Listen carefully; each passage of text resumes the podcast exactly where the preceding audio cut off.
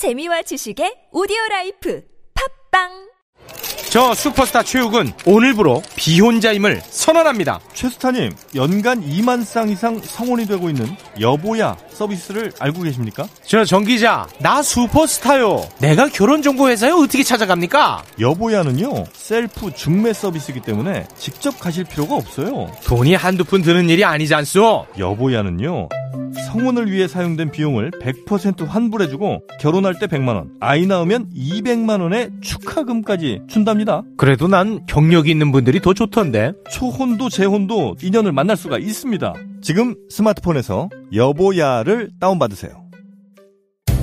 사장님, 이번에도 광고비 날린 것 같습니다. 광고 효과가 하나도 없는데요. 그 정대리, 내가 몇 번을 말하냐? 팟빵 광고, 온라인 광고는 달라야 된다고.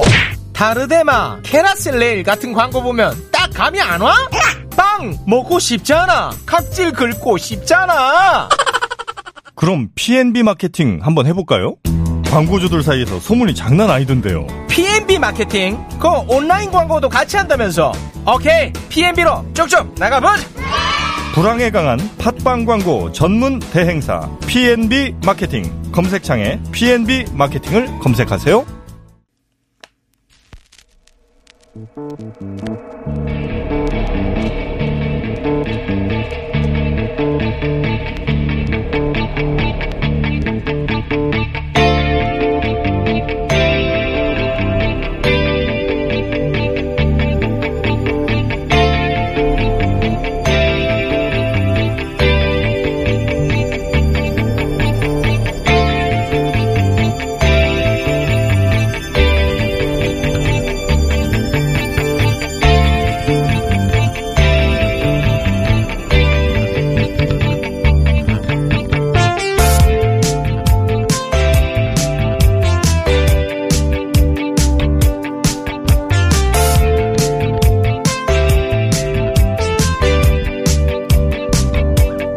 안녕하세요. 김원중입니다. 최근 몇 주간 볼턴 회고록이 화제였죠. 볼턴은 한반도 운명에 단 한 번도 도움이 된 적이 없습니다.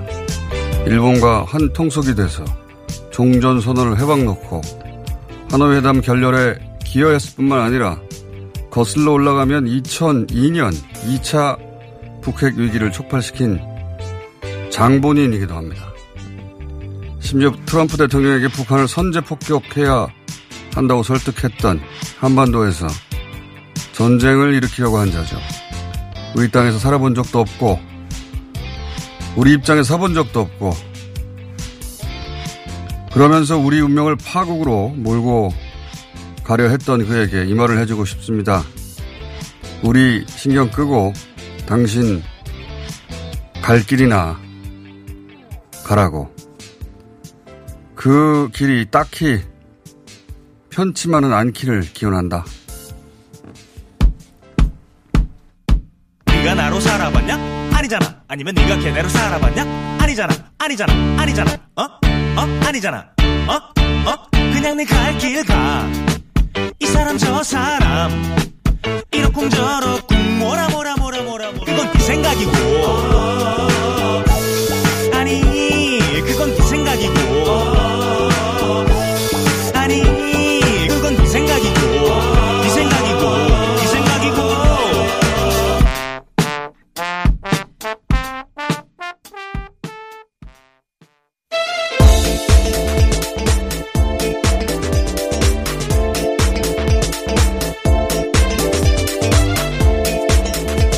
TBS 류밀입니다. 네. 한주 내내 볼턴 이야기를 한 것 같은데, 예. 어, 마무리하는 의미에서 또 잠시 후 2부에 정세현, 어, 부장님 나오셔가지고 본인이 직접 겪은 볼턴 이야기도 좀 하실 테니까. 밉상이 끝이죠. 예. 어, 미국에서도, 어, 민주공화 양쪽에서 환영받지 못하고, 이번 회고록도 환영받지 못할 겁니다. 누구로부터도. 근데 저희 책을 계속 읽고 있는데 역설이 있어요. 책에. 분명히 이제 트럼프 대통령한테 복수하고 어, 그리고 대북 관계가 안 풀리길 바라며 쓴 책이 확실한데 그런데 이제 본인 입으로 본인이 어떻게 했는지를 자세히 쓰면서 본인 의도와는 정반대 효과를 낸 게 몇 개 있습니다. 몇 가지 있습니다. 볼톤의 역설이라고 부를 만한데 첫 번째가 이제 어 김정은 위원장이 트럼프를 만나자고 먼저 제안한 줄 알았더니 알고 봤더니 중간에서 한국이 김정은 위원장 트럼프 대통령 각각을 상대로 플레이한 거 아니냐. 그러면서 어 한국의 의도에 트럼프 대통령이 말려들었다고 비난하려고 쓴 대목인데 어 우리 입장에서는 중간에서 역할을 제대로 했다. 네. 어, 도움이 됐어요. 그래서 역설이 하나 있고, 어, 또 하노이 결렬 과정을 자세히 쓰거든요. 당시 뉴스 공장에서도 다뤘는데, 당시 이제 이, 어, 책에 쓴 내용과 합쳐서 복귀를 해보자면, 우선 우리한테는 미국이 어, 긍정적인 결과를 전망하도록 정보를 줬다. 그래서 우리는 긍정적인 신호를 북한에 전달했고, 그런데 뒤에서 일본과 한 통속이 됐던 볼턴은, 어, 당시 미국 국내 정치 상황이 트럼프 대통령에게 불리하게 돌아가고 있었기 때문에 본인의, 어, 변호사가, 어, 청문회를 앞두고 있었기 때문에, 어, 여기서 큰 걸 얻어내지 않으면 적당한 딜로는 트럼프한테 그걸로는 안 된다는 설득을 하고 레이건 대통령이 어 고르바초프 당시 어 대통령이라고 했, 하지 않았죠? 석이라고 했나요 그때? 예. 그 소련 리더 와의 협상을 깨고 걸어나가는 예. 그 장면을 화면으로 보여줬대요. 중간에. 다시 만나기, 다시 만나기 만났는데. 그러면서 걸어 나가야 된다고 계속 종용했다는 겁니다. 그래서 트럼프는 영변으로 부족하고 플러스 알파를 요구하고 그걸 어, 북한이 받으면 어, 딜을 하는데 안 되면 그냥 나간다 이런 선택지를 들고 갔던 거예요. 우린 몰랐는데. 그리고 하필 청문회를 일부러 그런 거죠. 민주당이 코엔 청문회를 그날 잡아서 어, 트럼프를 볼턴이 원했던 선택지로 몰아가는데 성공했죠. 예. 지금 보면 그게 전말에 가까워요. 예, 전말에 가까운데, 근데 최근 트럼프 대통령이 뭐라고 인터뷰를 하냐면, 볼턴이 다 망쳐버렸다는 얘기를 해요.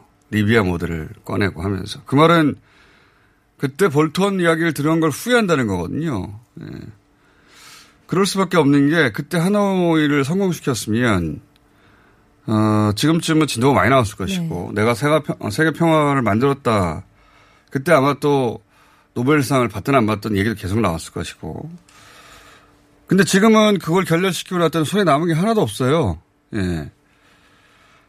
어, 후회하겠지요. 그, 그, 하노이 때 남쪽에서 긍정적 신호를 줬는데 알고 봤더니 미국은 다른 생각을 하고 있더라. 걸 알게 된 북한이 어, 남한의 그때부터 그 능력에 대해서 의심과 시비를 건 건데 그런데 이번 볼턴 책으로 그때 실제 사정이 이러했다는 게 어느 정도 드러나면서 남북 간의 불신이나 오해를 푸는데 도움이 된, 된 걸로 보입니다. 예. 어, 한반도 문제를 망쳐버리려고 쓴 건데 이것도 하나의 역설인 거죠. 또 하나 중요한 역설은 볼턴은 일본과 자기가 매우 어, 생각의 주파수가 잘 맞다. 그리고 일본 쪽에 끊임없이 정보를 줬다. 혹은 의논을 했다. 혹은 일본 아베 총리가 잘했다. 하노이 어, 막으려고 했다든가 이런 거. 근데 그런 거 굉장히 적나라하게 쓰고, 쓰고 있는데 자기가 잘했다고 쓴 거예요. 근데 일본 입장에서는 굉장히 곤혹스럽습니다. 자신들이 겉으로는 평화를 주장하지만 실제로는 한반도 긴장을 고조시켜서 자기들이 어, 이용하려고 한 그 이중성 또는 어, 위선적인 외교 이게 폭로되는 거거든요. 예. 그래서 어, 일본에서는 볼턴 회고록 보도가 별로 없어요. 별로 없고 왜냐하면 평화 이웃 나라의 평화를 뒤에서 방해한 협잡군이 되는 거 아닙니까? 예. 아베 일본 극우 세력의 야비한 외교를 드러냈다. 또 하나의 역설이다. 일본하고 매우 친하다는 얘기를 계속 하는데 일본의 어, 엿이 됐다. 빅엿. 예, 이렇게 정리할 수가 있겠고 더 자세한 내용은 정세현 부의장 에게 나눠보겠습니다. 자, 전 세계 코로나 상황. 네, 어제 미국이, 미국이 심각해요. 예. 네, 3만 8천이 어제 넘었고 브라질 같은 경우도 4만 명 이상 확진자가 나왔습니다. 전 세계적으로는 17만 명이 넘었는데요. 계속해서 지금 어, 확진자가 늘어나고 있는 상황입니다. 확진자는 늘어나고 당연히 늘어나고 네. 있는데 하루 발생하는 확진자 수가 네, 늘어나고 일일 있습니다. 확진자 수가 늘어나고 있습니다. 브라질 4만 명, 예. 세계 신기록 경신하고 있습니다, 계속. 그리고 저는 브라질은 또 브라질이지만 미국이 대선이 얼마 남지 않았는데, 어, 재확산이 거의 확실해 보이거든요. 숫자상으로 볼 때. 어, 어쩌면 다시 봉쇄해야 할지도 모른다. 이 트럼프 대통령이 계속 실수를 계속하고 있다고 말할 수밖에 없는 게, 어, 중간에 풀어야 한다고. 그러니까 유럽처럼 어, 어느 정도 숫자가 안정된 다음에 봉쇄 조치를 풀고 경제 이야기를 했어야 되는데 경제 이야기를 너무 일찍 시작해가지고 이 책이 만약에 또다시 봉쇄가 있다든가 이 수치가 계속 늘어가면 또다시 정치적인 부담이 크게 될 것이다. 그런 그 직전까지 와 있다 이렇게 보여집니다. 자 국내 상황 어떻습니까? 네, 어제 지역 확진자는 23명으로 나왔습니다. 어, 조금 전날에 비해서는 줄어든 수치인데요. 어, 소규모 감염은 계속해서 나오고 있습니다. 수도권에서도 뭐 역삼동에서 또 모임 관련해서 3명이 확진됐고 쿠팡에서도 계속 나오고 있고 특히 대전 방판 13명 어제 나왔습니다. 어, 지역은 23명이긴 하지만 숫자는 줄어드는데 이 방문 판매 4단계는 계속 네. 계속 이어지고 있네요. 예. 그런 상황이고요.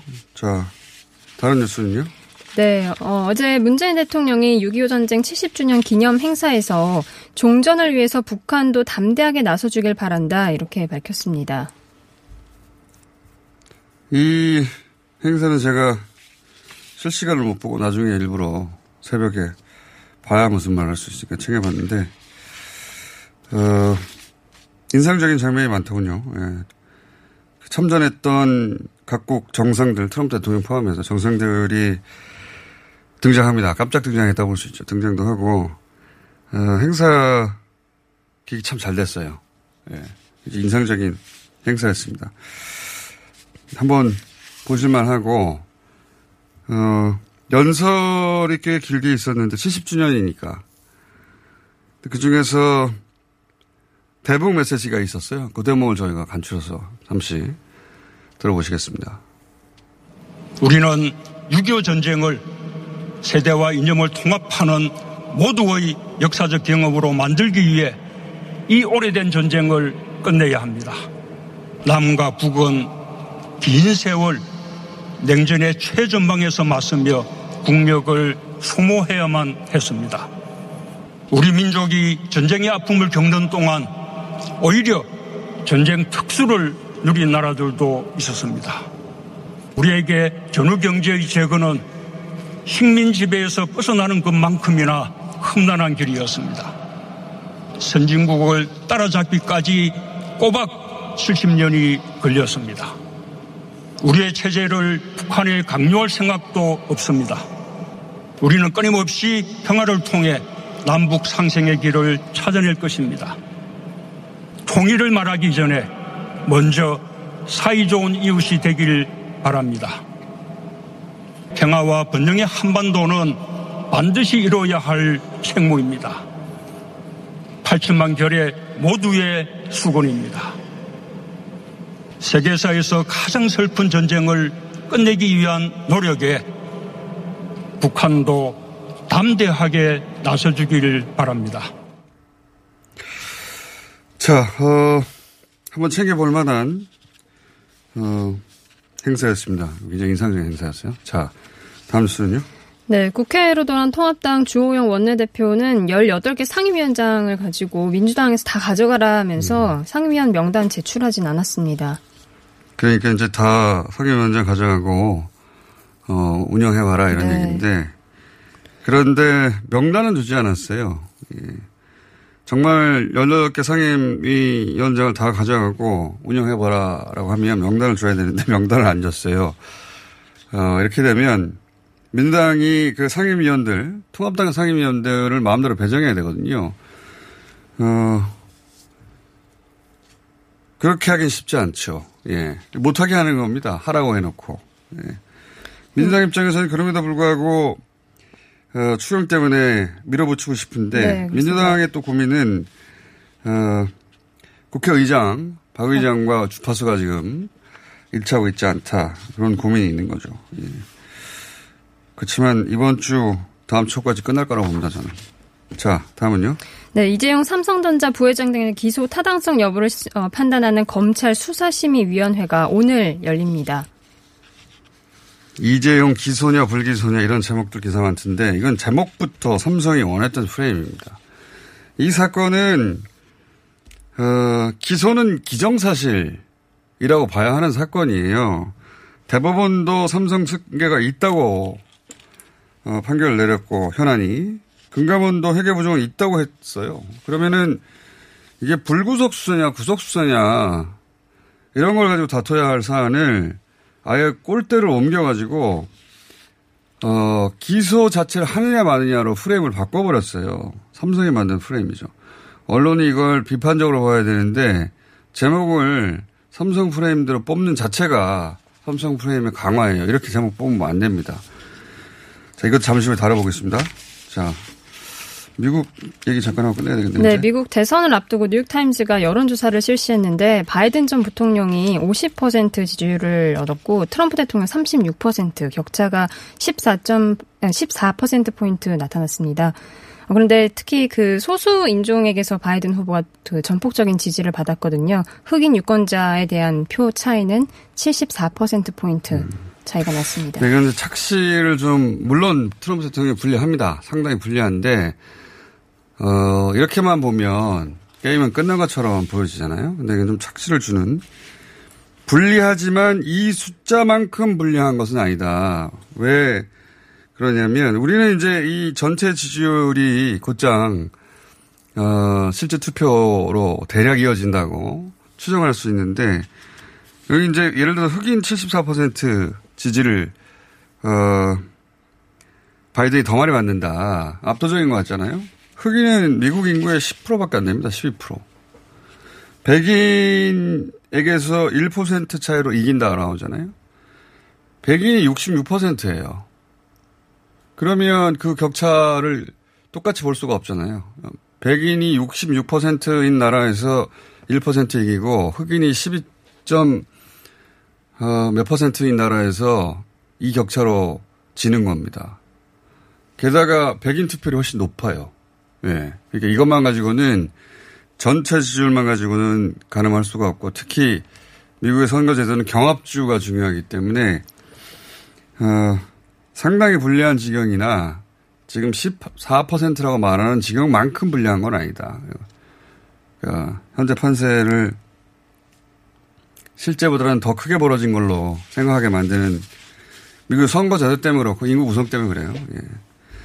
히스패닉도 13, 4%밖에 안 돼요. 예. 그럼 아시아는 어느 정도냐? 5%도 안 됩니다. 미국 백인이 좌우지우지하는 선거예요. 거의 70% 가까이. 투표율이 백악이 가장 높기 때문에. 그 중에서도 백인 남성, 예. 근데 백인 남성으로부터 지지율이 트럼프 대통령이 높거든요. 변수는 아직도 남았다. 여기까지 하겠습니다. TBS의 류밀이었습니다. 팟캐스트 청취자가 어머 키워주신 대장사랑.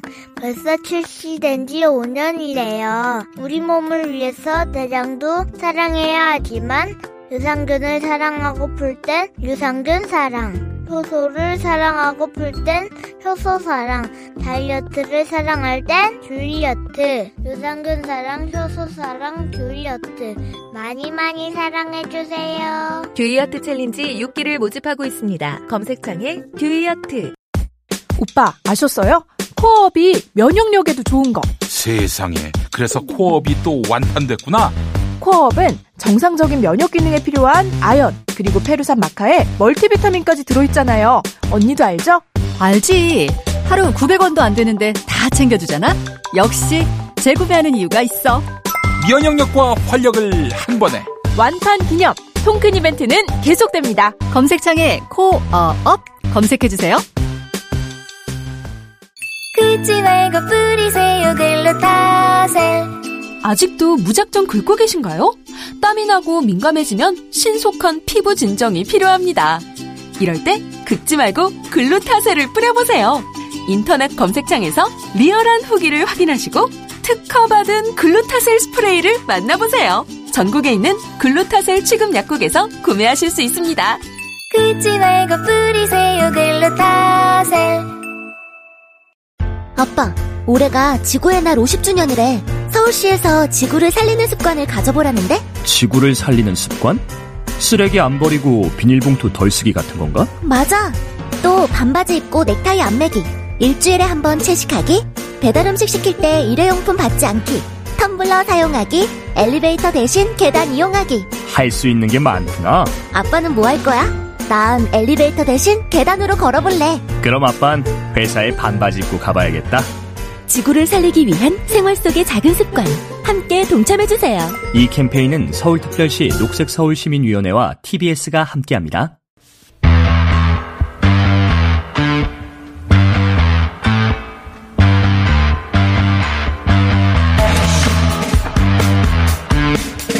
최근 한반도 이슈 짚어보겠습니다.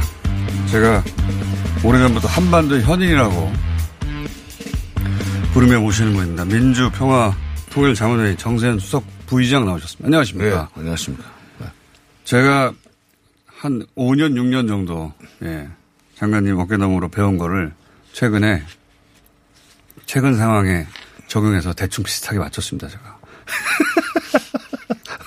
제가 장관님 항상 하신 말이 입에 장관님이라고 붙어가지고 그냥 장관님을 하겠습니다. 어, 단어를 보지 마라. 어, 행간을 읽고, 예, 그들 관점에서 뭐가 필요한지 생각해봐라. 이런 말씀 하셨는데. 그리고 북한이 한 일도 중요하지만 뭘 하지 않았느냐도 중요하다. 네. 예, 예를 들어서 요구사항, 어, 전단을 가지고 문제 삼았는데, 전단은 우리가 의지를 가지고 하면 할 수 있는 일을 요구한 거라서. 아니, 그것은 4월 27일 날. 네. 문 대통령이 김정은 위원장과 정상회담 하는 자리에서 확성기 방송과 전단 살포를 5월 1일부터 중지하기로 약속을 하는 일이에요. 근데 그러니까요. 그걸 못했죠. 뭐 네. 어떻게 그 우물쭈 모르다가 그걸 약속을 지키 제대로 지키지 못했기 때문에 거기에 대한 네. 어, 강력한 항의 차원에서 그러니까요. 연락사무소를 그런데 해결해 줄 수 있는 걸 요구했지 해결이 절대 불가능한 걸 요구하지 않았기 때문에 이거는 음. 관계를 깨고 싶으면 들어줄 수 없는 걸 요구했을 텐데 그 핑계가 아니라 들어 달라고 요구한 것이다. 네, 그 그렇죠. 그러니까 네. 요즘 그 이렇게 대화를 하다 보면 공장장은 북한 사람들 머릿속에 들었다, 들어갔다가 나와서 질문하는 것 같은데. 네, 제가 그렇게 배웠, 습니다 제가 확인차 여쭤보는 건데. 그리고, 네. 어, 연락사무소. 우리가 할 수 있는 걸 요구해라. 해야 될 일을 네. 아는 거에 대해서 지금 네. 독촉장 낸 겁니다. 네, 그리고 연락사무소 폭파했을 때도 개성공단을 폭파하지는 않았다. 음. 개성공단 다 깨자는 얘기는 아니다, 이거는. 아, 개성공단은 또 군대를 주둔시키겠다고 그랬지만은 네. 그, 그 병력도 지금 그건 취소, 보류됐으나 병력도 원래 2만 5천 명이나 있던 그 자리에 겨우 한 3,500명 정도 예. 갖다 놓겠다고 그랬으니까 공단 건물은 건드리지 않겠다는 그러니까요. 전제 하에 나온 얘기예요. 그러니까 뭘 하지 않았냐를 봐야 된다고 하셨는데 그리고 이제 남한 당국을 강하게 비판했는데 문재인 대통령 이름을 거론하지 않았다. 그러니까 문재인 대통령과 김정은 위원장이 마지막에 풀 여지를 남겨놨다. 네. 네. 그런 말씀 그리고 이제 그런 국면이 올 것이다. 이제 요구사항에 대한 조치가 있으면 상황이 달라지는 국면이 올 것이다 했는데 굉장히 빨리 왔습니다. 생각보다. 그렇지 않습니까? 예, 빨리 온 셈이죠. 우리가 그, 물론 초기에는 북한의 그 요구를, 요구라기보다는 약속 이행을 하지 않았다는 데 대한 비판에 대해서 좀 미온적으로 대응을 했어요. 그 금지법을 만들겠다고 했다가 뭐 시간이 오래 걸리니까 그냥 기존에 있는 법을 가지고도 얼마든지 규제할 수 있다고 그러고 그다음에 또 청와대가 또 회의를 해서 북한의 비라 관련 남, 대남 비난에 대해서는 엄정 대처하겠다는 식으로 얘기를 하니까 아, 이건 이 사람들이 에, 생각이 없구나라고 생각을 하고 그렇다면은 확실하게 메시지를 보내라. 이거 빨리 하라는 뜻으로 뭔가 지금 소리를 좀 내야 된다. 폭발을 했는데 폭발을 시켰는데 그런데 에, 그래 놓고 나서 보니까 사실 우리 내부의 여론도 그렇지만은 국제 여론도 별로 안 좋고 특히 중국이 좀 한마디 했습니다. 중국이 뭐라고 하냐면 당일날 폭파한 당일날 남과 북은 한민족이다. 그 굉장히 가슴 아픈 얘기예요. 또 하나는 우리는 조선반도의 평화와 안정이 유지되기를 원한다. 그러니까 시끄럽게 하지 말라는 얘기예요. 그 중국이 거들어주지 않으면서 아 이건 좀 너무 나갔나 하는 생각이 들었던 것 같고 또 하나 이거 군사 조치를 하겠다고 예고를 했지만 어, 우리가 그 움직이지 않으면은 또 그걸 그대로 이행할 수밖에 없겠으나 우리가 빨리빨리 움직여줬단 말이죠. 대통령도 뭐 적극적으로 발언하고 또 원로 회의도 하고 뭐 등등 이걸 보면서 아 그렇다면은 이게 군사 조치를 원래 예고한 대로 했다가는 잘못하면은 이게 군사적인 긴장을 고조시킴으로 해서 오히려 어 잘하면은 중단시킬 수 있는 8월달 한미연합훈련을 자초하는 결과를 가질 수 있겠다는 판단을 아마 다시 그쪽 시도부에서 했던 것 그러니까 같아요. 저- 메시지는 전달됐고 이게 계속 그 고조되면 본인들에게도 불리한 상황이 될 수 있으니까 이 정도에서 끊자라고 그렇죠. 이제 네. 김정은 위원장이 그 정도면 됐다. 예, 이렇게. 끊을, 끊으려면은 이제 네. 김여정이 그동안에 계속 악역을 했는데 그보다 높은 사람이 나와야 되잖아요. 그리고 한 사람밖에 없지 않습니까? 한 사람밖에 없죠. 예. 그동안에 이제 문재인 대통령에 대한 직접적인 뭐 그 지명 공격은 하지 않았기 때문에 예, 다행이었지만 그것도 역시 김정은이 김정은 위원장이 다시 전면에 나오기 위한 일종의 그 예비 조치라고 그럴까 예. 여지를 남겨둔. 그렇죠. 예. 예, 여지를 남겨뒀던 거죠. 그 생각보다 이제 빨리 등장해서 네, 일단 중지시켰고. 그러면 여기서부터 이제 어떻게 전개되느냐가 중요한데 그 장관님은 그 워킹그룹 초기 등장했을 때부터 아 이건 안 좋다. 워킹그룹에 대해서 처음부터 아 이거는 문제가 될 수 있다고 하셨어요. 뉴스공장에 나오셔도 그 말씀하셨는데. 족쇄예요, 족쇄. 족쇄. 네. 원래 어, 서로 오해 없이 잘 풀어보자 이런 취지 아닙니까? 아, 그런 뜻으로 보조를 그 잘 맞춰보자. 회유를 해서 회의를 해서 한국 정부를 이제 어, 그 꼬셨죠. 꼬셨죠. 근데 장관님이 어, 과거 현역 시절에 비슷한 일이 있었는데 이거 아, 청년. 시절은 아니고 네. 90 그러니까 김영삼 정부 시절에 네. 북핵 문제 해결을 위한 방법론을 놓고 김영삼 정부와 클린턴 정부가 상당히 그 엇박자를 많이 냈습니다. 네. 어, 김영삼 대통령이 그, 그, 고집이 세신 분이거든요.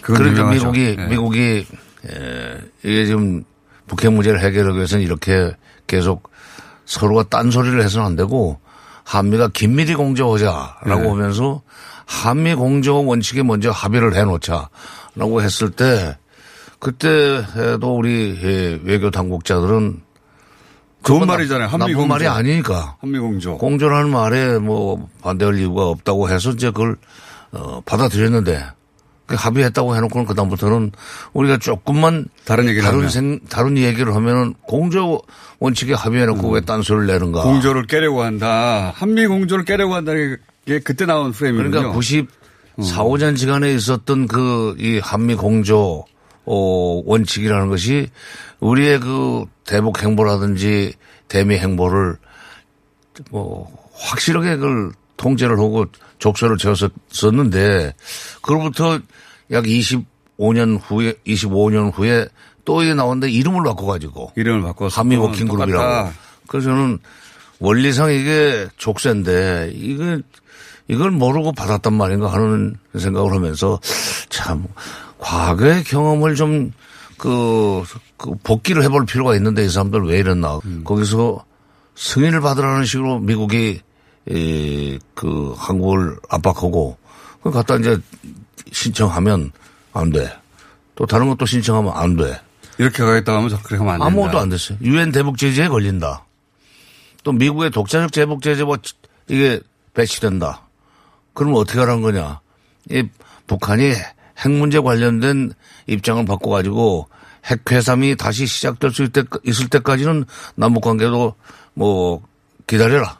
그러니까 비핵화와 남북 관계가 병행해서 나가야 된다는 식의 그 사실 비현실적인 요구입니다. 그게. 비핵화는 미국하고의 문제. 아, 미국하고의 문제지만 그게 시간이 굉장히 오래 걸리는 문제예요. 네. 그리고 비핵화는 비핵화는 미국이 북한과 수교를 해줘야만 끝나는 문제예요. 예. 근데 수교해 줄 생각은 없이 압박으로 그 북한으로부터 핵폭탄을 뺏어- 뺏어내겠다는 것이 지금 트럼프 정부 실무자들의 생각인데 그걸 따라오라고 하느니 그동안 아무것도 하지 말라는 거 말라니. 아닙니까, 그러면. 네. 네. 자, 그- 그래서 족쇄가 됐었고 그것 때문에 4.27 9.19 선언을 이행, 하나도 이행하지 못한 그 후과가 결국 최근 그 연락사무소 폭파로 터졌고 그러니까 지금 북한의 요구는 어 공동선언 했던 거를 이행해라. 남북이 할 수 있는 걸 이행하자 이거 아닙니까? 그죠? 한마디로. 그렇죠. 그러니까 미국 핑계 대는데 네. 아, 물론 미국이 한국을 남쪽을 옥죄고 있는 것은 우리 모르는 바는 아니지만 비켜나갈 수 있는 구멍이 있다면서 네. 인도주의 지역 지원은 괜찮고 심지어 유엔 대북 제재 위원회에서 허용한 것도 워킹 그룹에서 못하게 하니까 한국 정부가 반출 승인을 안 해주는 이런 식으로 하는 사람들이 어딨냐 하는 불만이 한꺼번에 폭발한 거예요. 문 대통령이 그 작년에도 그랬고 올해도 그랬던 어 북미 관계의 종속 변수가 아니다라고 한 말은 그러니까 워킹 그룹을 뛰어넘겠다는 말이기도 한, 하는 거 아닙니까? 구체적으로 뭐 남북 관계는 남북 관계 발전은 북미 관계의 종속 변수가 아닙니다 하는 얘기는 2018년 8월 15일 날 경축사에서 한 얘기예요. 예. 그리고 이제 9월 19일 날 그거 그 말을 듣고 아마 김정은 위원장은 참 괜찮은 사람이다, 멋있는 사람이다라고 생각을 하고 평양으로 초청을 해서 9월 19일 날 정상회담을 했을 겁니다. 근데 그로부터 이제 두 달 후에 9.19로부터 두 달 후에 워킹그룹이 생긴 뒤에 남북관계 발전이 북미관계 종속 변수가 아니라고 하는 문재인 대통령의 말은 그냥 그냥 수사로 끝나고는 지금까지. 행동으로 옮겨지지 못했어요. 미국 워킹그룹이 발목을 잡는 바람에. 그러니까 워킹 그룹은 남북 관계가 그렇게 급속도로 갈까봐 일부러 발목을 잡기 위해서 족쇄를 채운 거다. 맞아. 결과적으로. 맞아. 예. 예. 왜냐하면 그걸 하니까 미국 쪽에서 아 남북 관계가 계속 나가는 거 아닌가 싶어서 자- 잡아 잡아 놓은 족쇄가 그거라는 말씀이죠.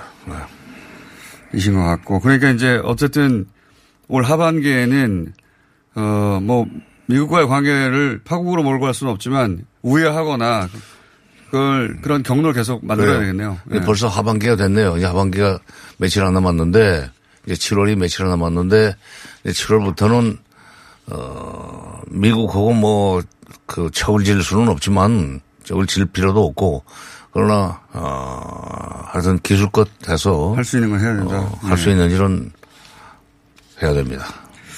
그리고 어 볼턴에 대한 얘기 한 가지만 여쭤보자면 볼턴은 이번만이 아니라 뭐 최근에 한 일은 많이 이제 언론을 통해 보도했는데 2002년에도 소위 이제 2차 북핵 위기라는 걸 초래한 당사자 아닙니까? 그때 맞아요. 장, 관님 아니셨습니까 그때? 아니 그때 제가 통일부 장관으로 있었죠. 예. 그래서 제가 참 나쁜 사람이에요. 아니요. 나쁜 사람. 네. 내가 좀 작년 4월에 뭐 재수없는 사람이라고 했다가 그게 입질에 오르내린 적이 있기 때문에 근데 그 얘기는 않겠는데. 나쁜 사람. 나쁜 사람이에요. 그리고 더구나 이번에 회고록에서도 예. 얼마나 나쁜 짓을 했는가. 나쁜 짓 하기보다는 트럼프를 지금 트럼프가 미워서 트럼프를 깎아내리려고 쓴 게 지금 회고록입니다. 그렇죠. 그런 사소한 문제를 가지고 국사를 국, 가적인 문제를 끌어들여서 자기 감정 때문에 자기가 네. 옳다는 얘기를 어, 하는 게 바로 이제 볼튼의 회고록인데 근데 거기서 하나 그 중요한 사실을 볼튼이 이 자백을 해서 자기는 그것이 이 잘한 일이라고 뭐 아, 나쁜 일이라고 생각을 해서 거기다 썼지만 문재인 대통령이 북한과 미국 사이를 연결시켜서 중재 중재자 역할을 하면서 북핵 문제를 해결하려고 노력했다 하는 것을 아, 맞습니다. 자, 백을 했어요. 맞습니다. 아, 그거는 일단 저도 이걸 바보 바보 아닌가 욕 욕이라고 한 건데 우리한테는 칭찬이었어요. 그렇지. 예. 예. 그러니까 미국의 그 군산복 합체의 이익을 대변하는 그런 관료 집단에서 볼 때는 북핵 문제는 해결하면 안 됩니다. 네. 해결하면 안 돼요. 해결하면 안 되는 게 뭐냐면은 해결돼 버리면 무기 시장이 없어져요. 네. 그러니까 무기 시장이 없어지는 그 불이익을 막기 위해서는 북핵 문제는 해결이 안 된다는 전제하에 이걸 압박과 제재를 강화해야 돼요. 그리고 미국 군산복합체 가치 사슬 안에 그렇지. 볼턴이 들어 있습니까? 그러기 위해서는 북한은 절대로 핵을 포기하지 않을 것이다라는 그 대전제를 깔고 시작을 해야 돼요. 그러니까 이 사람은 볼트는 어 북핵은 북한은 절대로 핵을 포기하지 않을 텐데 그거를 협상으로 풀어보겠다고 왔다 갔다 하는 문재인도 뭔가 지금 착각을 하고 있는 거고 트럼프도 거기에 끌려간 것도 잘못된 거다. 네. 그래서 트럼프가 김정은한테 속았다, 문재인한테 끌려다녔다는 식으로 얘기를 해서 그는 바보다라는 얘기를 하고 싶었던 겁니다. 예. 근데 미국에는 그 볼튼 같은 사람도 있지만 북핵 문제는 해결되지 않을 테니까 어차피 예, 압박과 제재로 굴복을 시켜야 된다는 어, 잘못된 생각을 가지고 있는 사람도 있지만 협상 방식으로 북한이 요구하는 것을 들어주면서 어, 최종적으로 핵, 핵폭탄도 뺏어내고 핵 미사일도 그, 이, 이 폐기시킬 수 있다.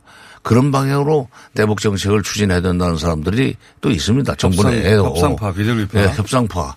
그러니까 클린턴 정부에도 그런 사람들이 있었고 그다음에 트럼프 대통령도 사실은 협상으로 문제를 풀 수 있다고 생각해서 그렇죠. 6.12 싱가포르에서 그런 어, 약속을 해줬어요. 수교해주겠다. 군사적으로 치지 않겠다. 그러니까 핵을 내려놔라. 그리고 미군 유해도 송환해라. 그럼 북한이 다 그, 그 조건 수교와 어, 군사적 공격을 하지 않겠다는 평화협정만 체결해주면은 핵은 얼마든지 내려놓을 수 있다는 약속을 하면서 덤으로 미군 유해도 발굴해서 송환하겠다고 했던 것이 2018년 6.12 싱가포르 공동선언인데 그거를 지금 볼튼 같은 사람은 못마땅하게 생각하는 거예요. 왜냐하면 저렇게 하면 북핵 문제가 해결돼 버리는데 그렇게 되면은 이게 무기 시장이 없어지는데 트럼프는 도대체 지금 우리 먹거리를 왜 없애느냐 하는 생각으로 지금 그걸 비판하는 게 볼턴의 회고록입니다. 군산복합체의 가치 사슬 안에 어, 볼턴이 들어있는 게 확실한 거죠. 먹이 사슬 속에 들어. 먹이 사슬 속에. 예. 가치 사슬이라고 하면 안 되겠네요. 너무 아, 좋은 말이네요. 가치 사슬이란 게 너무 좋은 말이네요. 먹이 사슬 속에 일원이 분명합니까? 그럼요. 겪어보시기에. 네, 그럼요. 알겠습니다. 아니 그그 사람뿐만 아니라 그러니까 북한은 절대로 핵을 포기하지 않을 것이다. 그러니까 협상은 소용없는데 왜 협상을 하느냐. 이게 차라리 선제 폭격을 해라. 예, 이렇게. 네, 그렇죠. 예. 그러니까 그런 사람들이 볼튼뿐만 아니라 미국의 와싱턴 주변에 싱크탱크에도 많아요. 네. 또그 사람들의 논문을 읽고 아 그게 맞는 말이다라고 생각을 해서 어 거기 대북 더는 협상- 또 일본에서 많이 대주죠. 일본에서 또그 후원을 많이 하고. 예. 자, 오늘 여기까지 하고, 어, 그 볼턴이 일으켰던 2002년의 2차 북핵에 관한 자세한 내용은 최근에 어, 볼턴 회고록 말고, 어, 그보다 더 빨리 나온 정세현 수석 부의장님의 회고록이 있습니다. 예, 판문점의 협상가라고. 그 회고록에 보시면 자세히. 아, 네. 이, 아, 그 속에 자세히 적혀 있어요. 그, 왜 내가 그를 재수없는 사람이라고 했는지, 백- 저 인디안을 엄청나게 죽이고도 그게 좋은 일이고 자기가 잘했다고, 보- 그, 저, 이, 그, 의시되는 백인 기병대 대장 같은 대장처럼 코수염 달고 다닌다고 음. 했던 얘기가 회고록 판문점 협상까지 들어 있습니다. 장관님과 수석 부의장님과 볼턴이 현역으로 맞붙었던 시절 이야기가 자세히 적혀 있습니다. 판문점의 협상가 최근에 정선의 협으로 나왔다. 볼턴 회고로 보지 마시고 참고해 주십시오. 그 오늘의 경우는 워킹그룹을 위해 해야 한다. 예, 예. 여기까지 하겠습니다. 민주평통의 정세 수석 부의장이었습니다. 감사합니다. 예, 감사합니다.